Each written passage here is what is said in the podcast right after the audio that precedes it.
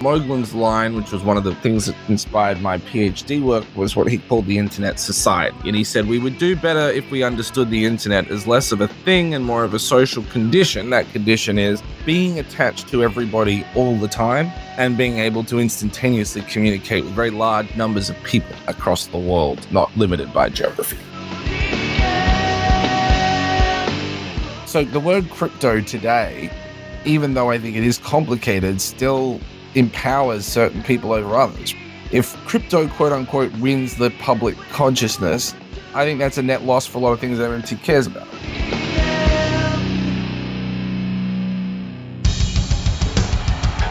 What I have said is that this campaign is not just about electing a president it is about making a political revolution.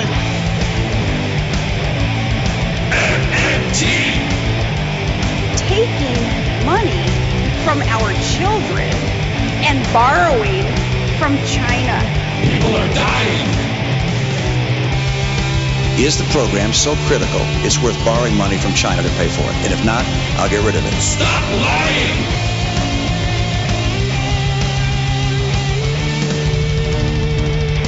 I want the truth.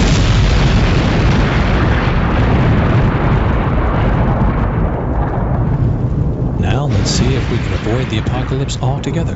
Here's another episode of Macro and Cheese with your host, Steve Grumbine. All right, it is Steve with Macro and Cheese. Today's guest is my friend Rohan Grey. And let me just tell on myself before we get started. I'm mm. kind of a little bit of an oscillating machine.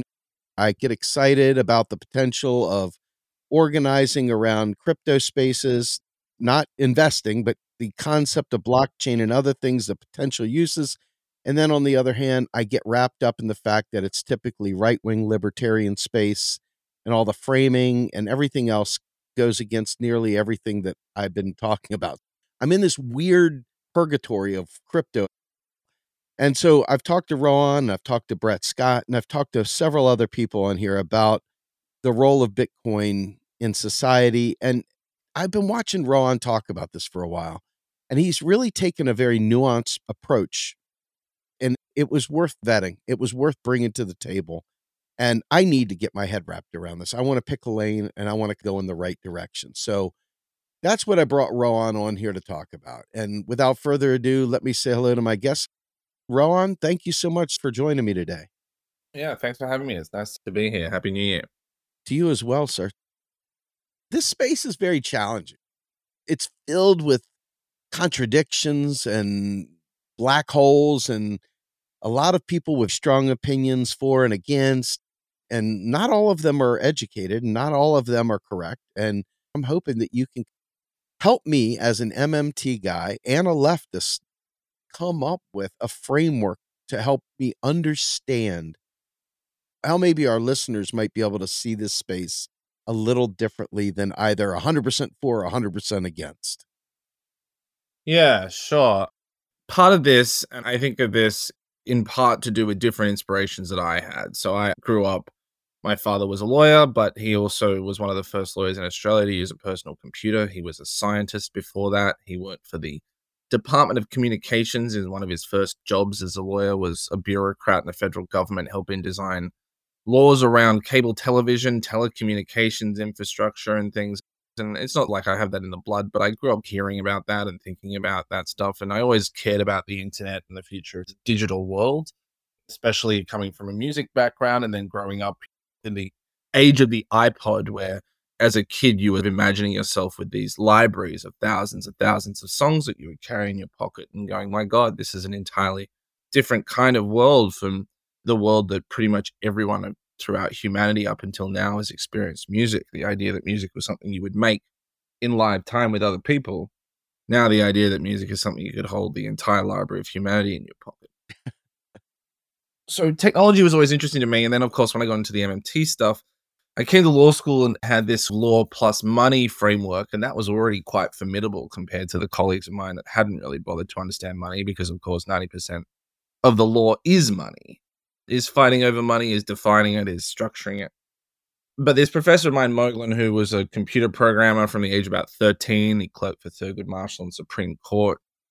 he was a historian that taught English legal history and American legal history. So that when he was carrying about easily a thousand years of legal history in his head, more depth than most people carried the last 50, and simultaneously was working at the forefront of free software and laws around open source free software licensing, things like that. So nowadays, when I think about all this stuff, I try to put those together and I think of it as almost like a tripod. The law, the political economy, and the technology all operating as forces that intertwine with each other.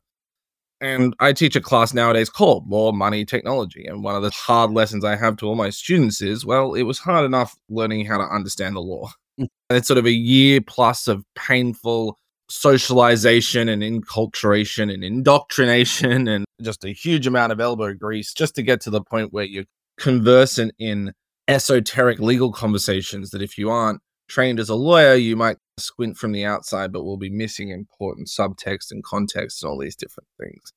I said to them, So you did all that, and then you heard about Grey's classes and you heard about all this money stuff that he's obsessed with. And now I'm going to be really mean and say you have to learn a whole new third layer of uh, lens, which is the technology lens. And it's scary. It's a lot. It's a lot of technical competency of putting three maps on top of each other and finding the line that gets drawn from the superimposition of all three.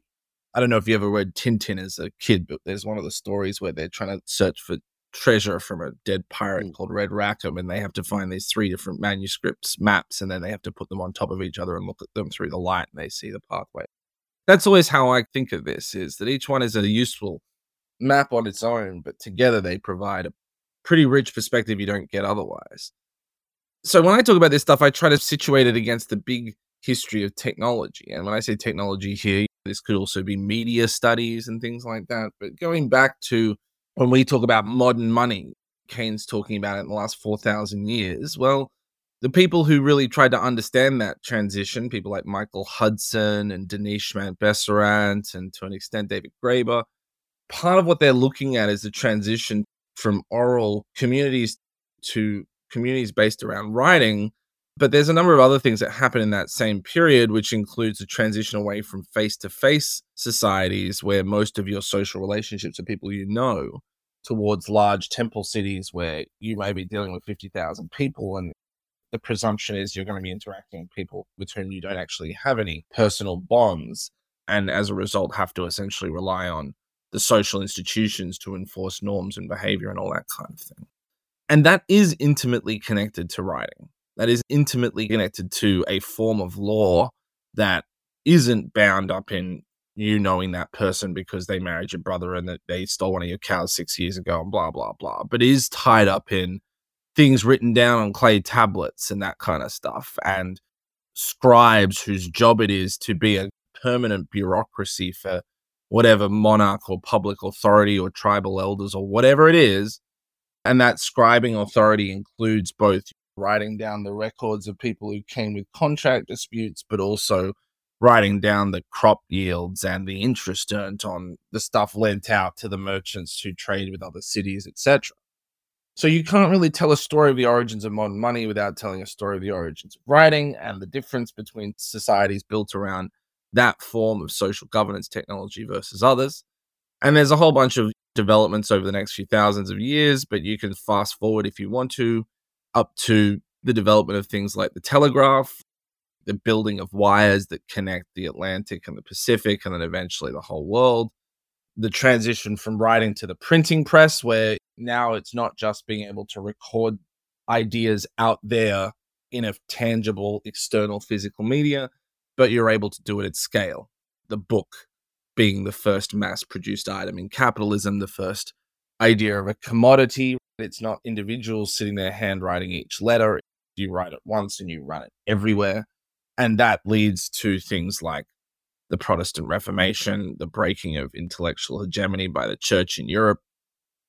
And then you get to this world of the internet. And Moglen's line, which was one of the things that inspired my PhD work, was what he called the Internet Society. And he said we would do better if we understood the internet as less of a thing and more of a social condition. That condition is being attached to everybody all the time and being able to instantaneously communicate with very large numbers of people across the world, not limited by geography.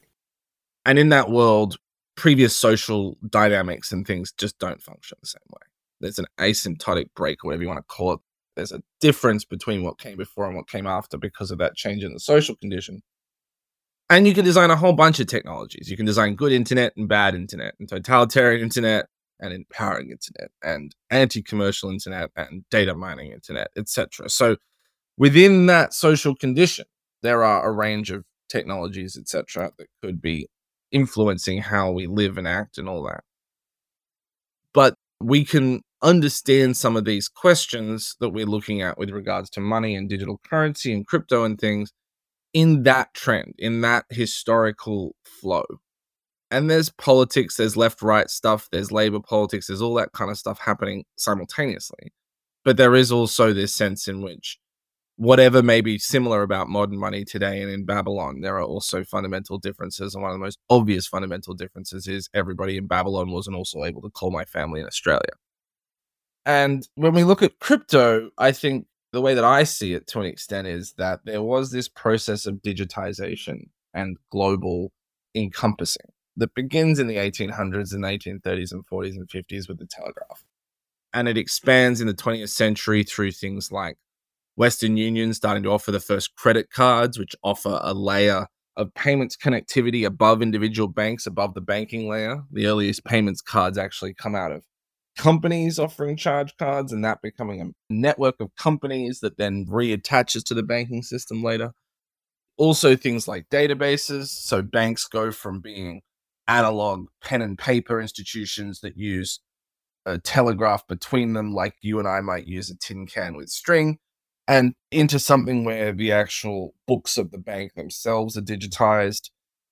And then later on, you get the hardware revolution where instead of large, massive databases stored at a small number of institutions, universities, governments, and eventually banks, you have a system where there are, first of all, point of sale devices in stores, and then later on, cell phones in people's pockets. So suddenly, if you're trying to draw a picture of the network, it starts looking less like a pyramid, right. or at least parts of it start looking less like a pyramid and more like a network with connections going all over the place. Now, there are still pyramidical aspects of that. And that's very important when you start understanding things like mobile money in sub Saharan Africa, in part, basically replacing one network of settlements processes at banks with a different network of settlement processes at telecom companies.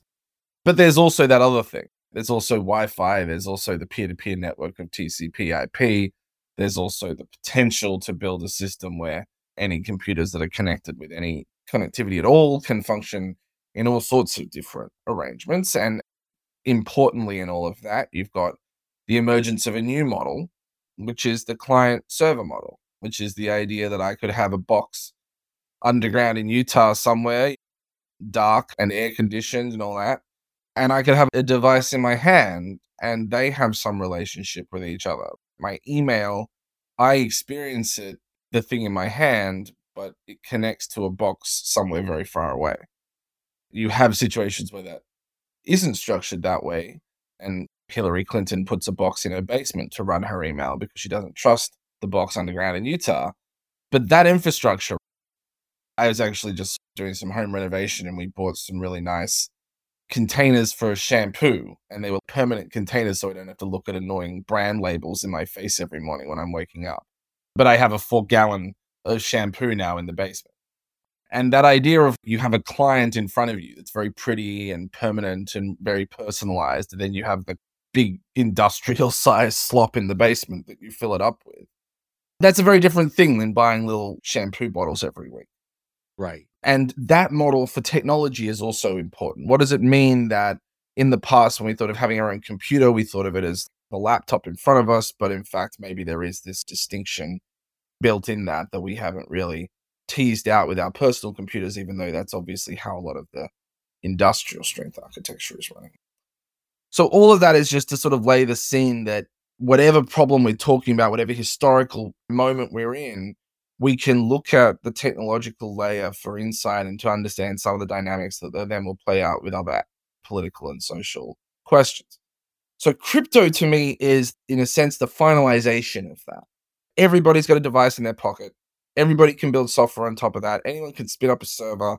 Anyone could do all this stuff in a way that is, to an extent, infrastructure neutral. You can do it on regular old boxes. You can do it through Wi Fi. You can do it in a little self contained network on whatever, and then show how it can be replicated upwards. In the past, you needed to be a bank. In the past, you needed to have specialized point of sale devices. All that stuff has been swept away. The generic internet, the generic box is now the starting point of analysis. And the pond that we're playing in is everyone. These are unique solutions to the problem. Zero is a unique solution relative to all the other numbers. The only way to win the Kobayashi Maru in Star Trek is not to play, that kind of thing. So, this is a difference, in my opinion, of we've been digitizing for a while, but we haven't taken it seriously. We've been taking analog processes and carrying them into a digital world and waiting for that wily coyote moment where we realize we've walked off a cliff and need to look down and go, oh shit. And it doesn't happen consciously, but I think that's an extent to what crypto represented. What was the defining catalyst moment for the emergence of quote unquote crypto? I would say, if you're being honest, it's 2008. Mm. People talk about Satoshi Nakamoto publishing the Bitcoin protocol, which is obviously critical, but there were, in fact, a number of developments that happened before that that didn't spark an entire new movement and hype, etc., that were arguably just as important. It's like someone saying, well, the day we added the airbag to the car was the day that it took off. Yeah, but what about the day you added wheels? what about the day you added the engine? That seems a very particular moment to say that was when a car became a car. And I think if you're being kind of more historically grounded, the obvious point is that it was the perfect storm. You had this big, important fix of a problem that had been limiting the growth of the network. There were other problems in the past, but that was a big one.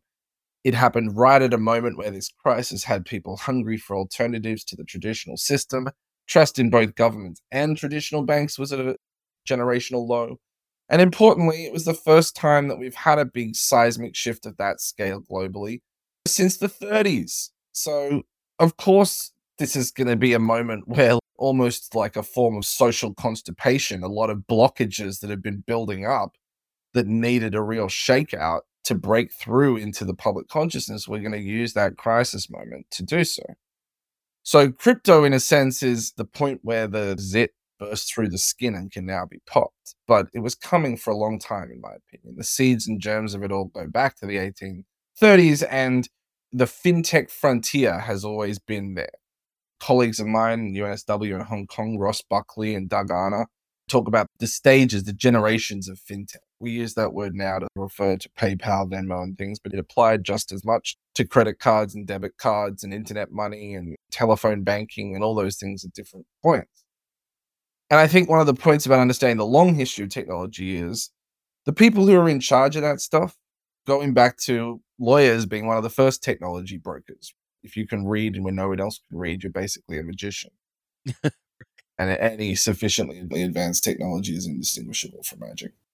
And if you're the one keeping the record of all the laws, even people like Blackstone and Bracton, people who've become famous in the legal world for writing legal treaties over development of English common law, what they're doing is saying, well, I read all the laws. you did it and I did. I read literally every contract dispute that came through the British courts for 500 years. And when I say this principle is what they believe and say that's the line of best fit, I'm saying that with the authority of someone that's read more than most people get to read. Now, you can disagree if you want to, but you and whose army? You and whose research?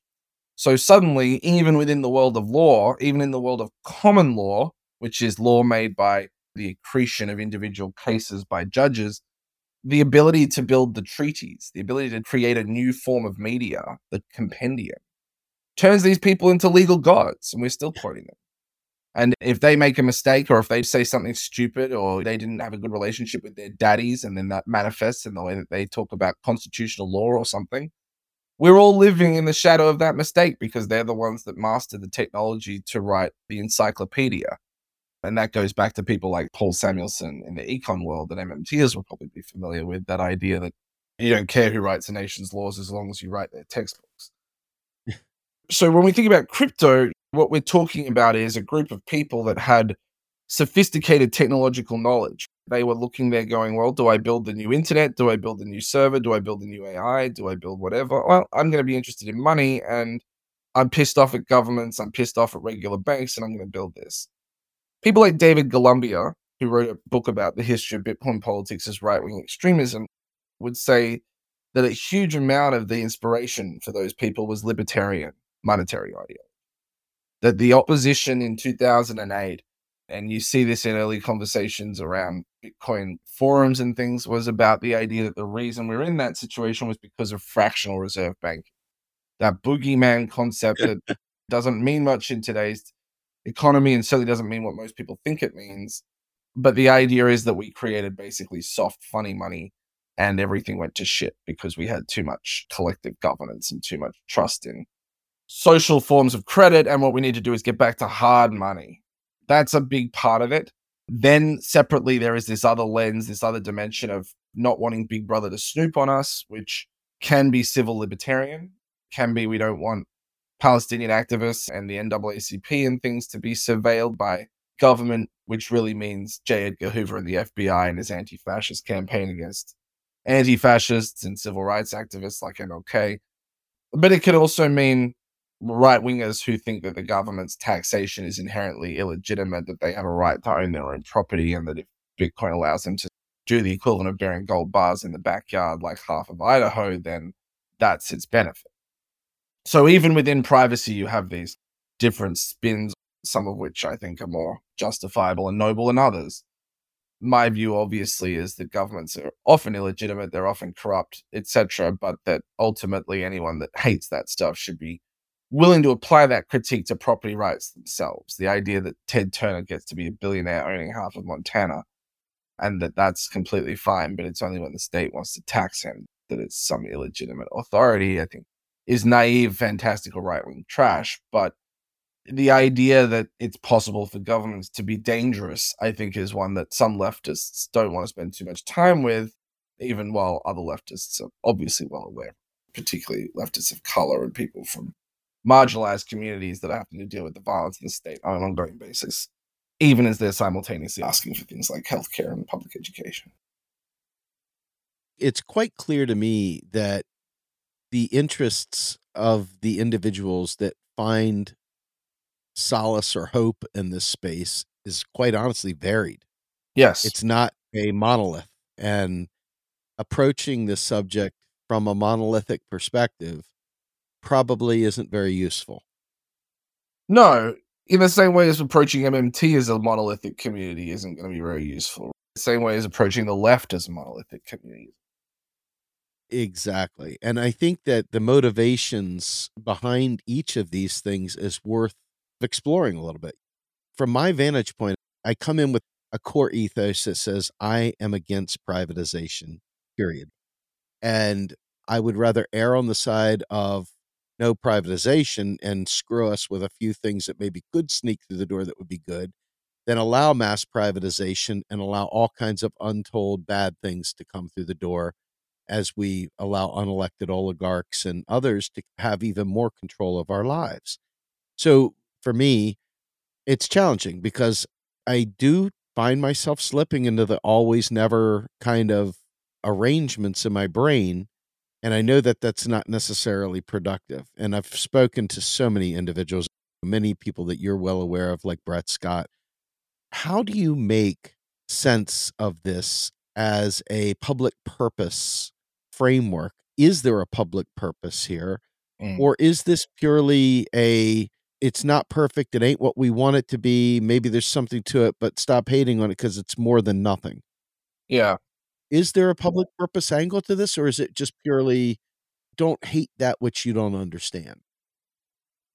Oh, it's a great question. I think, first of all, it's important, even as the community is not monolithic, so are the themes and values behind the technologies. But then there are still particular phenomena we can look at. And I certainly don't want to sound like I want to be a defender of crypto because I think just as we can say that MMT isn't monolithic, but at the same time, I don't want to be in a room where eight out of 10 people I find are reactionary right wing assholes. That's a room calling itself MMT. I want to make sure there's a bigger, better room full of non assholes like that calling itself MMT that has a better claim to the title. So just because something can be pluralistic or can be contestable doesn't mean the contest devolves to it. Well, everybody has a point. You know, everybody's equally valid. Exactly. No, there's still, in my opinion, directionality to what we're trying to do, and there's values, and people can be on the wrong side of history, and they can be on the wrong side of being a person who cares about justice and equity and inclusion and diversity and egalitarian governance. So the word crypto today, even though I think it is complicated, still empowers certain people over others. If crypto, quote unquote, wins the public consciousness, I think that's a net loss for a lot of things that MMT cares about.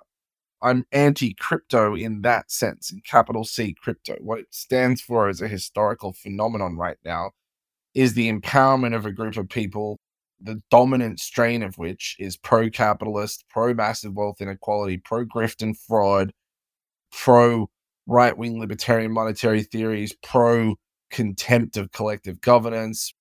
That is the dominant valency of a lot of that space. And I certainly have no interest in defending it or even saying, well, Sodom and Gomorrah have three good people, so we shouldn't burn it down. No, maybe we should burn the bloody thing down, but we should also acknowledge that burning it down doesn't mean saying, well, they invented writing and we didn't, so now we're going to go back to being pre literate. So, taking what we can out of crypto, understanding the parts of it where it's actually important to understand it just positively before we get to applying our own normative principles to it, and then we can work out what we actually think. This brings up a point that I think is challenging because whenever you see something come from a right wing perspective, there's a reflexive rejection of it sight unseen. Yeah. And we saw this happen with deficit reduction because the right wing was always willing to cut taxes on the rich. And so the standard Democrat perspective was they want to blow up the deficit with tax cuts. So we've got to be the grown ups here and pay for everything by raising taxes. Yeah. Enemy of my enemy must be my friend. Yeah. Yeah, exactly. So take us through that because to me, the privatization angle here seems to be the primary focus. There's the I want to be one of the guys that gets to be the Bernie Madoff of this as opposed to the other way around where I'm one of his victims. Yeah. They're the ones building the software, right? Exactly. How do you go from this Yeah. privatization is my friend to we don't like this and we would like to make this work for all so we're not throwing the baby out with the bathwater. Yeah. Nazi Germany, there were so many inventions that came out of the most perverse, disgusting, psychopathic moment in history. And yet at the same time, how do you process any tragic, horrible thing when you fundamentally have to reject it because it's evil and wrong? And yet there's something like maybe they found the cure for cancer inadvertently. How do you process these things? Yeah, Coretta Scott King and the historian David Stein's, you know, fantastic award-winning article on her advocacy for a job guarantee. The line that he uses for that from her, which was that this nation has never honestly dealt with the question of a peacetime economy. And their point is that the only times that we fire up these large imaginaries, the idea that we can collectively come together to do something so much bigger than ourselves, is when it's fighting the Nazis, fighting the commies, these existential threats. And money on the left. Remember, Max Seho would talk about this as well with his video essay on Inglourious Basterds. That even today, the things that inspire us at that big level are these fantasies of the past, these member berries of when we fought the big bad. But the idea that the big bad is just the destruction of our planet or finally getting over racism and building a really rich, full employment tight economy where we're doing all sorts of amazing inventions to reduce the burden of labor because the labor market's so hot, etc. That's hard for us to imagine. We can imagine splitting the atom when it's to kill Nazis. We can't imagine splitting the atom when it's to kill white supremacy.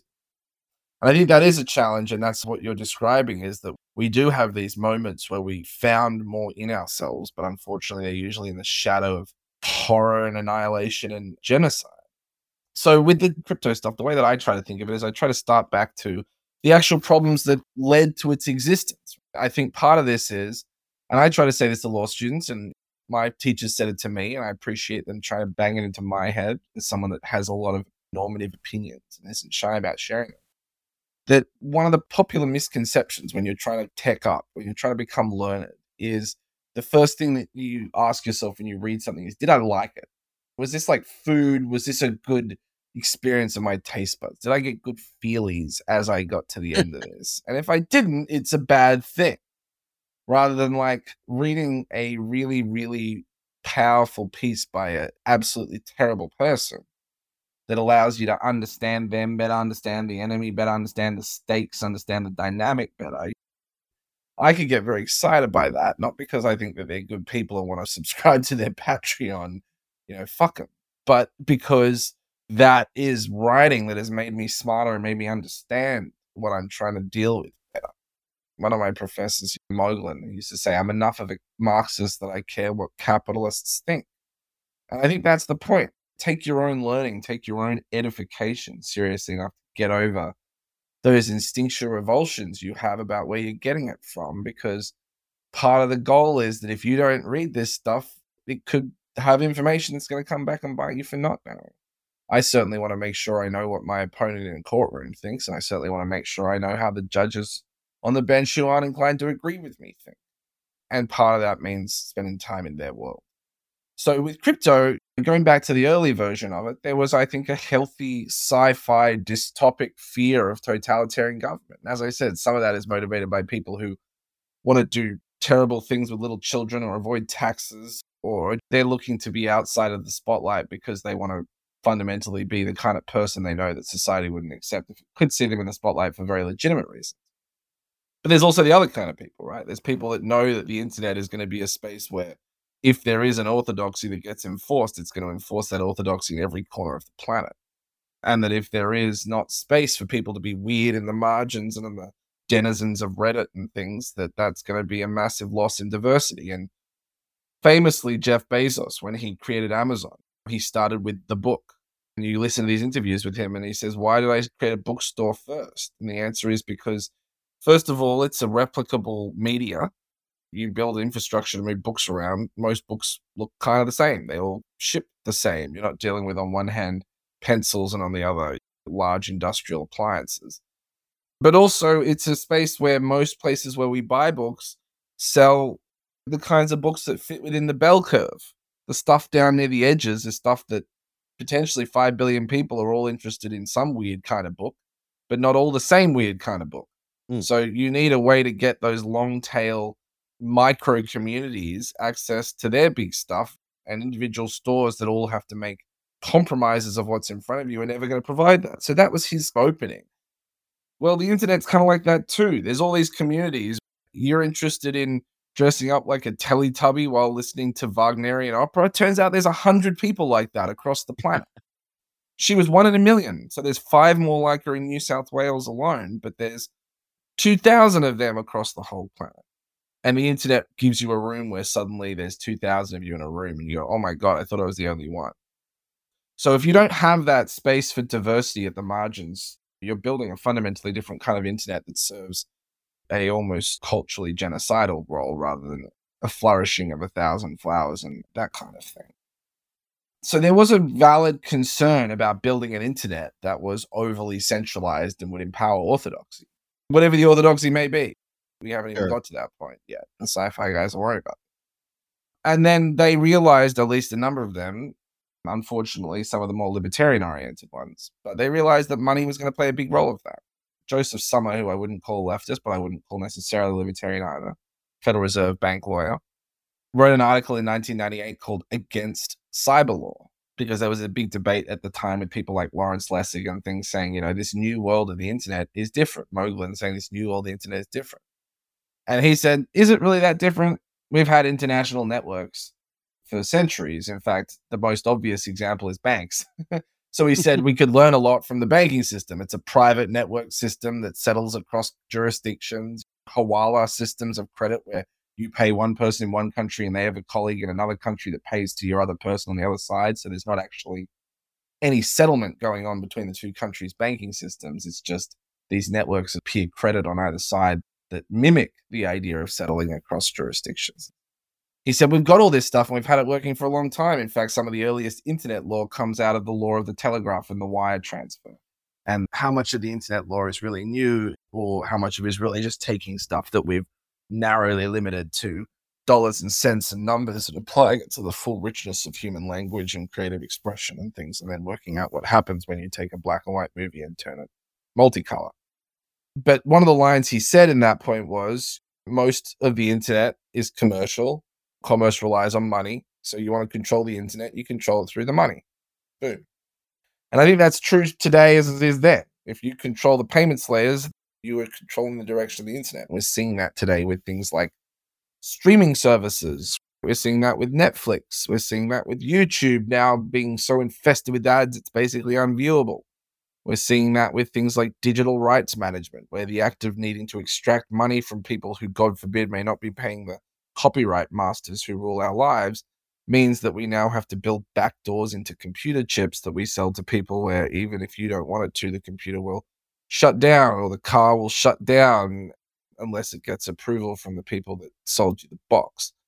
So the money layer of what these guys were trying to fix is anti-totalitarianism and also building a, a egalitarian internet infrastructure is very important. And from a legal point of view, part of that comes in is anonymity. If you don't have anonymity in payments, you lose something fundamental relative to a world where cash was always an option. You lose it in terms of people's sense of identity. You lose it in terms of that slight chill that people feel in the back of their neck where they just don't say that joke or they don't ask that question or they don't buy that weird sex toy they were going to buy or they don't donate to that radical political group because they're afraid that that might come out in some list of donations and then their boss is going to fire them or they're going to get called in front of some House Un American Affairs Committee and be forced to explain why they're supporting critical race theory in Florida or whatever it is. And that kind of concern, I think, was a real concern and remains a real concern. And all you need to do is look around at people like Elizabeth Warren, who proposed a bill the other day saying crypto is bad, therefore we should preemptively criminalize anonymity in payments to see that the left and the progressives, or whatever you want to call them, haven't got their shit sorted on this. They're still so interested in going after bad guys that they're engaging in a form of kind of carceral feminist monetary economics because there are bad guys, we have to rush into the arms of the police state. And our, our new best friends are the CIA and the NSA and the FinCEN cops and the Interpol and people that in the past you call them pigs and tell them to go fuck themselves before you would give up your friends. Now you're giving them up because your friends didn't pay taxes, therefore privacy is dead. So I think privacy is very different from privatization. I think of building an egalitarian internet that promotes the freedom of individuals rather than the totalitarian power of orthodox government is also very different from being a libertarian monetary person. And then the other big angle, I would say, is just simply inclusion and access. We have had a century plus of time to work out how to stop dealing with homelessness, and we still have people that are homeless.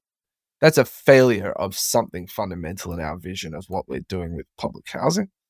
And we have had over a century and a half to work out what we actually mean by publicly chartered banks serving public purpose. And we still have millions of people that don't have a bank account and they don't get it because they don't have a home address or because they're undocumented or because of whatever reason. And so, starting from those two problems and then trying to work out what the hell crypto is doing, I think gets you to a different point. Have we solved that problem? No have we gotten to a world where we respect privacy anonymity such that the transition to a digitally native monetary regime, which is finally happening in the last big transition? We've had previous ramp ups with different technologies, but this is really the one that where everything is everything all the time, everywhere at once kind of thing. No, so until those problems are resolved, whatever other bullshit and reactionary ideology and stuff crypto wants to smuggle in, they're going to be smuggling it in around those two kernels of truth. We haven't got universal access and we haven't created a monetary payments regime that empowers individuals. And I don't think that handing it over to private actors, handing it over to libertarian hard money systems, handing it over to people who believe that capitalism and markets are great and billionaires are great and all that stuff is the right way to do things. But the problem is real. The problem that they're identifying is real, and in the absence of a better solution, people who are sick of the problem are going to turn to them.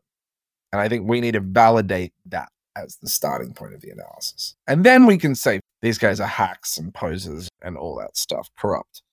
But on the other side of recognizing that the status quo is indefensible and that in the absence of trying to fix the status quo, anyone that puts up a even plausible from a distance, if you squint, attempt to challenge the status quo is going to have some degree of moral high ground.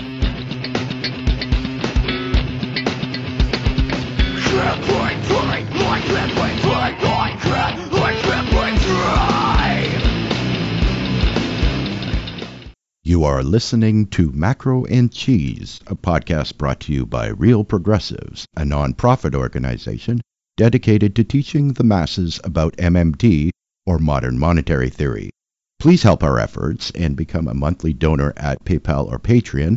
Like and follow our pages on Facebook and YouTube, and follow us on Periscope, Twitter, Twitch, Rokfin. and Instagram.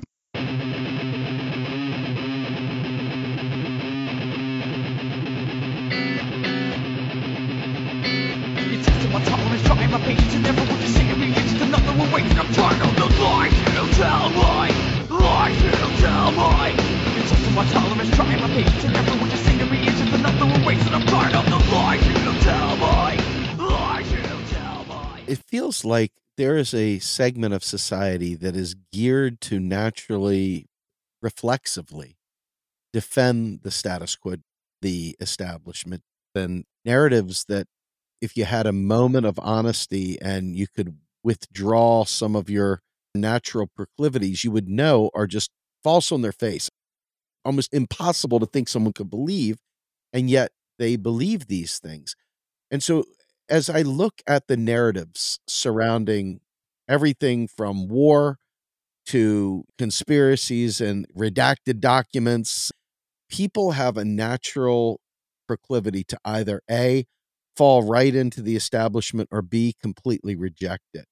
I'm curious how a person might look at this space objectively and take what you've been talking about and provide themselves with a framework for analyzing how this should fit into their own world.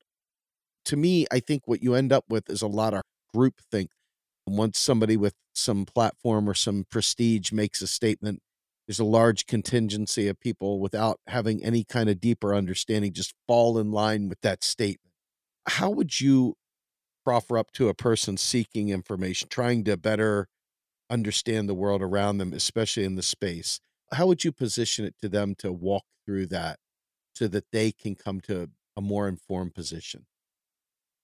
Yeah. And I think almost like with an undergraduate seminar, the minute that you can posit that kind of binary, we've already gone past it conceptually in our head, which is a nice thing. The minute you can say the choices are to accept it or to reject it, the people who just want to defend the status quo, they get boring real quick because who on the left wants to call themselves a defender of the banking system? Nobody really. But the people that are problematic, I think, are the ones that don't even consider themselves doing that. They think of themselves as just being unconvinced about the merits of crypto. It's a big meh to them. They just go back to their life beforehand. Not necessarily defending the existing status quo banking system, but their theory of change remains in the status quo dynamic it was at before they heard about crypto. Oh, I've heard about crypto, and that's all well and good. And I'm not pointing fingers at any of my colleagues. A lot of us have done a lot of change, but like we had Brett Scott at the first MMT conference. He was talking about cash and privacy. If you had to write a list of the defining features of MMT today, you could go back and look at Randy's talks at previous MMT conferences and you'd say, well, there was stock flow consistent modeling, there was Minsky's instability hypothesis, there was the job guarantee, there was this, there was that. I think you could make a good case that Fred Lee's micro pricing theory is now more prominent than it was 10 years ago. And you could probably point to certain people who'd be responsible for that. Zdravka Todorova, Tae-Hee Jo, Nathan Tankus, Mitch Green, people who were taking the Fred Lee element and trying to make sure that it got its prominence. And especially today when we're talking about inflation and pricing and things like that, obviously everybody was at UMKC, Randy, Stephanie, Scott, Matthew, and stuff. They all worked with Fred, but Fred was taking his own time to integrate his stuff into the MMT canon. In software circles, if you're part of the free software community developing the most widely used base version of the Linux GNU operating system called Debian, what you're always trying to do with your random little pieces of software is get it integrated into the main Debian package so that it gets maintained by central command. So getting your little idea into the main MMT package so that, well, would we honestly say to ourselves that most MMTers consider Brett Scott's concerns about the war on cash to be a core MMT integrated point, or did we all just say, well, that's interesting, nice, and then just went back to MMT 1.0 as what it was? The people that call themselves the founders of MMT, have they really absorbed what Brett Scott is saying into their worldview and given it the mind share that it may be worth, or are they still repeating the hits like the Rolling Stones still playing satisfaction at every concert? So, what does it mean to take these things seriously and integrate them into your worldview to synthesize and grow beyond what you were beforehand, to make Yes. MMT a dynamic thing that is evolving with the problems that are coming up? And I think that's the real challenge is that it's way easier to look at crypto and say, right wing libertarians, it's bad. I don't need to grow, than to say, this is the future. Not necessarily this technology is the future, not necessarily these assholes are the smart people the future, but this is where the conversation is going. This is where even the stuff that I care about is going through this stuff. I need to understand this stuff because this is where society is moving. Just like if you were somebody that had understood MMT and there'd been some sort of Pythagorean cult of MMT for 5,000 years going back to ancient Babylon, and then somebody comes along and says, I've invented electricity or I've discovered electricity and I'm building telegraph wires, and you're like, eh, who cares? like, our cult's going to keep doing what we've been doing for 5,000 years. Well, mm, mm, sorry, you missed the boat on that one. You wouldn't understand 95% of what we're talking about today when it comes to monetary issues if you didn't understand the fact that we're going to be digitizing for the next 200 years. So I think that's the big challenge. It's not outright rejection. It's not you either have to be with your pro crypto hat or your anti crypto hat. It's what the hell is this world we're in now? What does it mean to be an MMTer in this kind of economy? Yes. And let's tackle that. I know that you're one person, but you're one person with a very well understood view from both angles. What does an MMT perspective look like as these technological and legal changes occur? Well, I think part of it is one of the skills of MMT is that it takes seriously the experience and insight of technical experts. So, what was one of the first things that brought MMT together? It was the fact that Warren Mosler was a banker and he could take a lot of these heterodox post Keynesian and Marxian ideas that others had been working on in their own spaces and put it through this clarifying crucible of practical experience and the need to actually make bets that are going to win you money rather than lose you money. And I think that emphasis on what he calls himself as an operations guy is really, really valuable. It's critical. It gave an edge to these guys. You go watch Randy have a friendly debate with Marc Lavoie, and even Marc has to admit that it was the banker that taught him how banking worked after him being a banking scholar for 20 years. Well, there's also the IT department. There's also the law department. It took me a while to convince the MMTers that the law department was an operations guide too that should be taken seriously. Not that anybody was anti us at any point. I felt very welcomed by a lot of the MMTers early on. But there was also that sense of, well, this is your lane and we've got our lane. And it's like, well, I had to learn all the MMT stuff. I think it actually does require these multiple competencies. This gets us back to where I began. It's not just political economy, it's law, political economy, and then it's technology. And of course, it's other things. It's understanding intersectional analysis and sociology, and all that kind of stuff. But as far as at least I think power disciplines, the ones dealing with the thing that allows people to become overlords, it is that intersection of understanding the money, understanding the law, and understanding the technology. And one of the MMTers that was on this stuff, who, when you listen to a lot of the other MMTers, say, well, he's always one of those people with the biggest historically contextualized understanding, was Jan Kregel. When I got into digital currency, it was Jan Kregel who's now got his own way and decided that he doesn't like the MMT community and stuff, which is its own unfortunate dynamic. But he was working on digital currency stuff with people at the UN. He was interested in that intersection between digital currency and narrow banking and this idea of the Chicago plan, full reserve banking, all this stuff. And even that issue, MMT is saying, well, full reserve banking is dumb and it doesn't work. I agree. At the same time, we've seen the rise of e money operators providing narrow banking like payment services. That's not instead of banking. Banking still exists. All the stuff about bank loans, credit deposits is still happening. But there is this other actor now called the payments bank. E money operators, Venmo, PayPal, Wirecard, mobile money. And we didn't really provide a very strong analysis of that because every time someone asked us about it, we said, well, it's not going to replace banking. Okay, you're right. What about what it is doing? It's not doing that other thing. What is it doing? So, understanding operations, I think, is really important. Understanding, I think, not to be opportunistic, but to lean into pockets of relevance because part of the challenge in a world like this is that we are dealing with a huge amount of media saturation and an attention economy where the hardest thing is actually just getting fucking heard. Mm. Getting your ideas to be one that gets talked about for five minutes in the ADHD collective conversation of the human race. The Green New Deal breaks through for a hot minute. The global financial crisis, Black Lives Matter, Occupy, these break through for a minute. You briefly got five seconds on the top of the huge human pile to shout something and see if it makes a difference. And then someone drags you back down into the muck. So, what are you trying to do in these moments and where are those moments coming? Well, one place that they're coming is understanding these technologies, understanding that where the next big flashpoint is going to be. If you have something to say about Amazon and Spotify and Google and Facebook, people are going to want to hear it because that's occupying a lot of people's minds right now if you have something to say about crypto, whether it's positive, negative, or just redirecting their attention to something more constructive that also addresses the same underlying things that caused crypto to come up in the first place, that's important.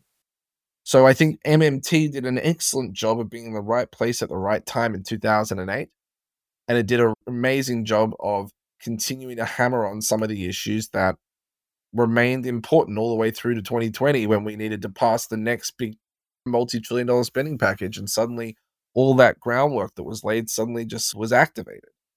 And we're seeing that today now with the next one which is i think the debt ceiling shut down and the trillion dollar coin is going to come back into vogue. And however much people laughed at it in 2011 however much people were tired and sick of hearing of it in 2020 i think they're going to be maybe even more tired and hearing about the bloody debt ceiling this year and that coin is just still there just this uncomfortable law sitting on the books just showing people the ridiculousness of this whole charade.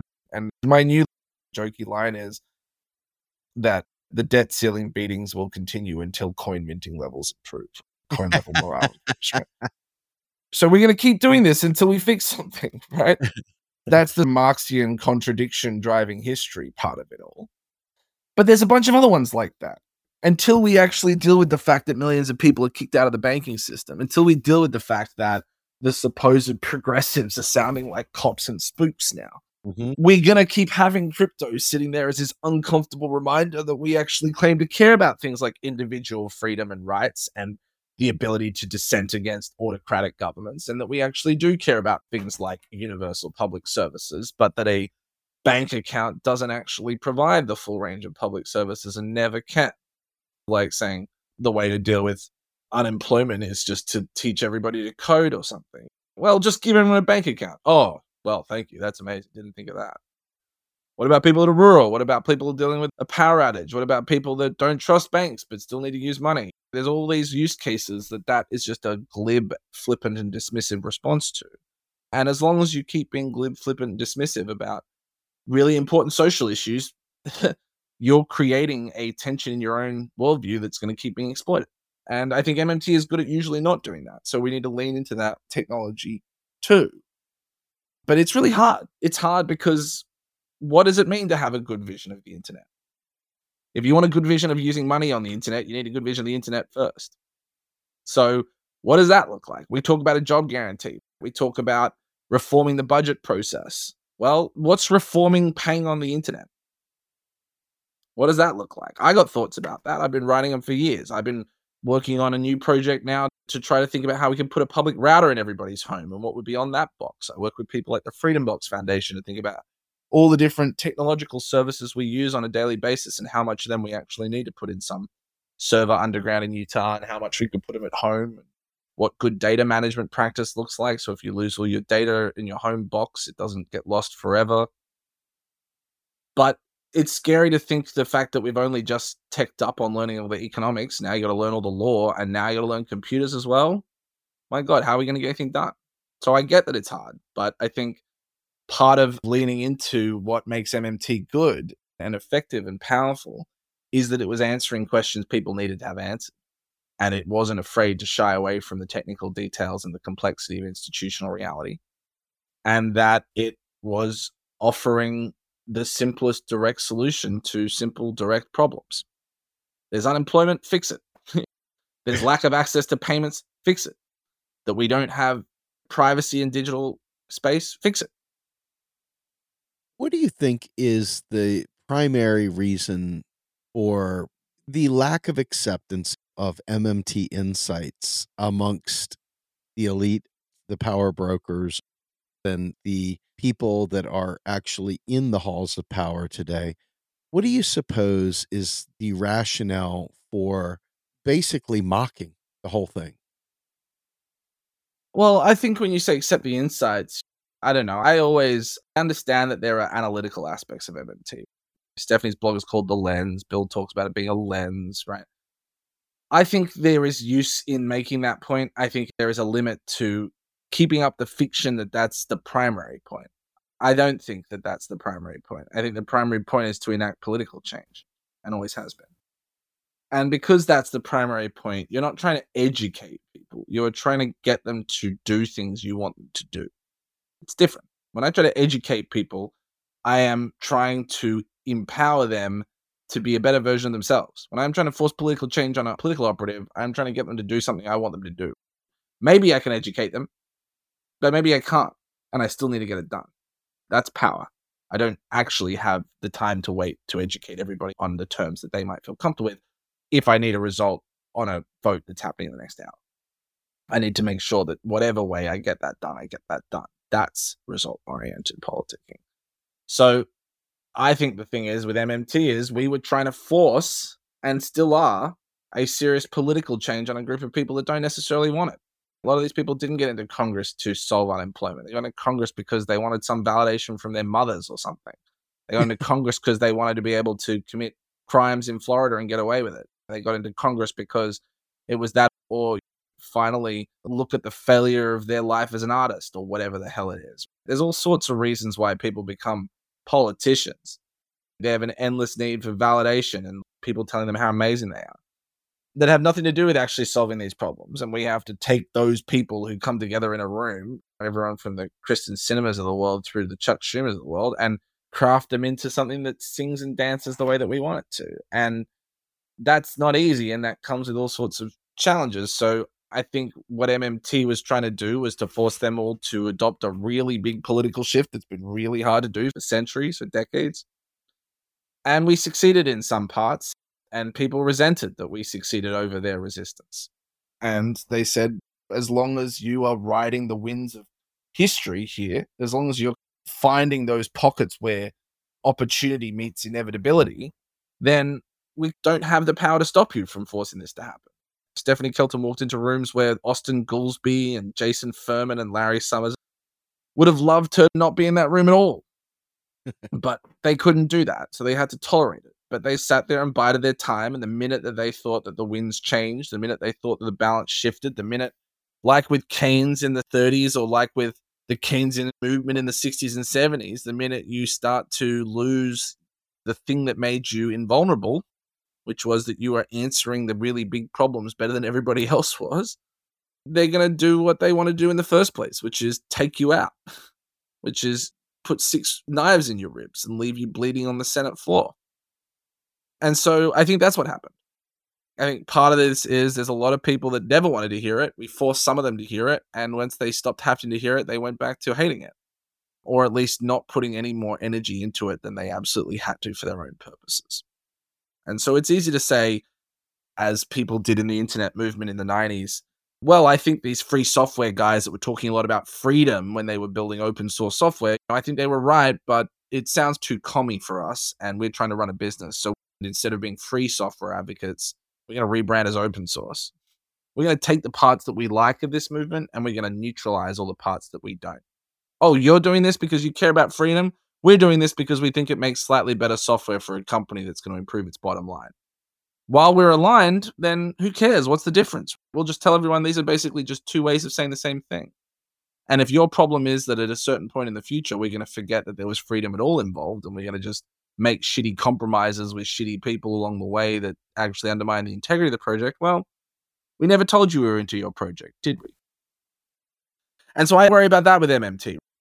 Can we spend more money without running out? Well, yes, but Dick Cheney knew that in the 80s. Yep.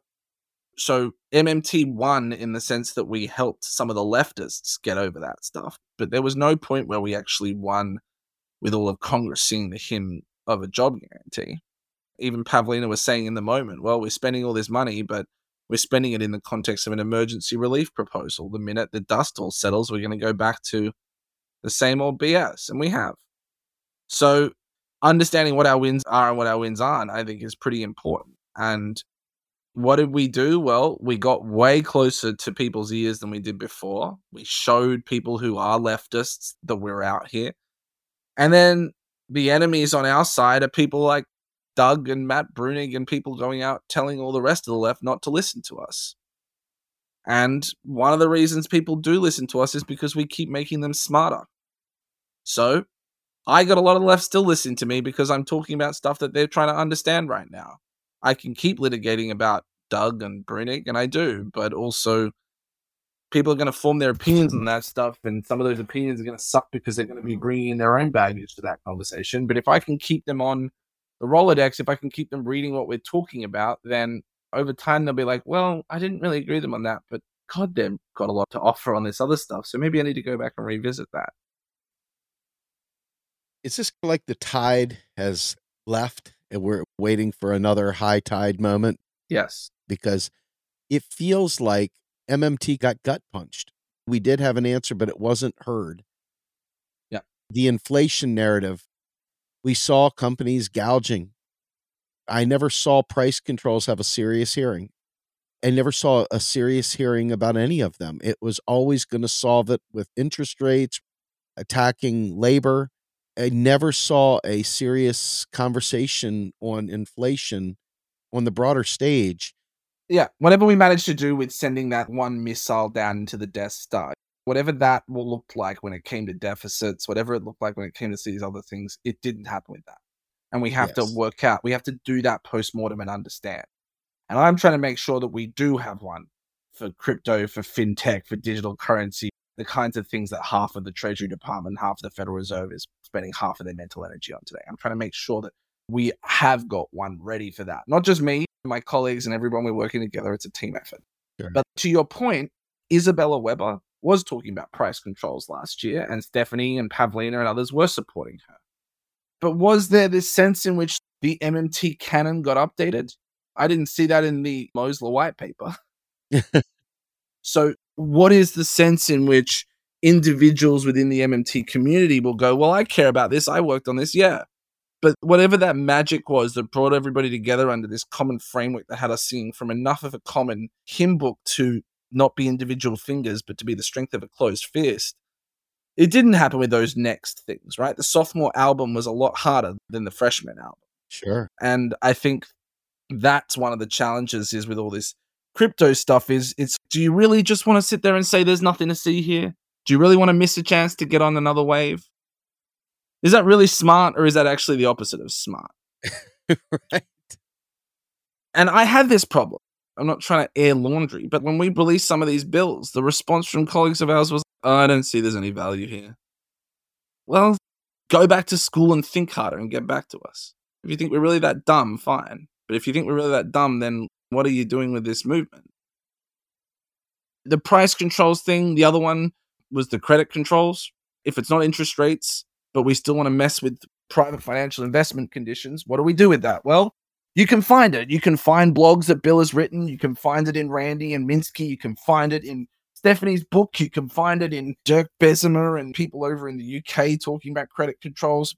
But whatever the magic was of that early 2011, 2012 blogosphere that allowed us to just be on message relentlessly about the core MMT ideas, whatever it was that was allowed us to shove stock flow consistent modeling and job guarantee and double entry accounting and loans create deposits and all these things into a package. We did not update the package and send out the revised version. And I think it is a problem. There was a moment when we had the conference in New York and we tried to bring in more explicit political actors and we said MMT needs to be less white and less male and needs to talk about intersexual stuff. And there was a lot of pushback saying, this isn't MMT. This is too political. MMT is just descriptive. And it was like, well, all right, you can choose to close that door and suddenly everyone is going to go, well, so MMT is for right wing Japanese politicians? Okay, cool. That's it. That's the energy. Fine. Well, guess we're not going to have the youth particularly interested anymore. And that's what happened. So I, I think we do need to be honest about why we were so successful in some ways and think about what that replication looks like. And part of that means about living in the future. And what is technology, but trying to understand the future that we're all about to live the future's already here. It's just not evenly distributed. Right on. And the crypto guys were understanding the stuff in the 80s. The crypto guys were telling you that there was going to be a moment like Bitcoin coming up in 2008 in the 80s. Why were the MMTers not aware of that? They should have been. And if they were, we'd probably still be on top of certain conversations that we are not on top of anymore. That's my goal with all of this is I don't want to be surprised. MMT did an amazing, fantastic job of helping me never be surprised by capitalism again. But the big arc of history is not just about capitalism. And I think there are other dynamics that we have left on the table that we need to drastically get up to speed on. Well, Rohan, this was very powerful for me. I really appreciate that post-mortem breakdown with looking back and also helping gauge looking forward as well. Why don't you let everyone know where we might find some more of your work, what you're currently working on, and then we'll close it up. You can just find me on the internet. Twitter's usually the easiest place. Mastodon, for those who've been following all of this, look at getting your own server. Look at what that looks like. Look at what it means to be on Mastodon versus Twitter. If you have heard of Mastodon, but you haven't heard of the underlying open protocol called Activity ActivityPub, time to learn about what that is. Because when we're looking at designing a digital currency, it's probably going to look more like the ActivityPub layer than even the Mastodon layer, than certainly the, the Twitter layer. So find me there look up the Freedom Box Foundation that I work with, look up some of the people working on Creative Commons and copyleft licensing and the implications there. But always feel free to send me an email if you're interested. This is just as hard as all the MMT stuff. And one of the things that I have been greatly, deeply appreciative of the MMT community over the years is that they're just human beings trying to do the right work and they put themselves accessible on the other side of emails and things. So keep doing that. And anyone that wants to work on this stuff, feel free to reach out. Awesome. Well, with that, Rohan, thank you so much for joining me once again. We got to do it sooner than this. My name's Steve Grumbine, my guest, Rohan Grey, and this is Macro and Cheese. And Happy New Year to all. We are out of here.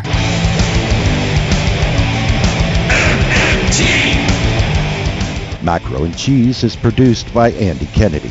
Descriptive writing by Virginia Cox and promotional artwork by Andy Kennedy. Macro and Cheese is publicly funded by our Real Progressive Patreon account. If you would like to donate to Macro and Cheese, please visit patreon.com slash realprogressives. I want the truth.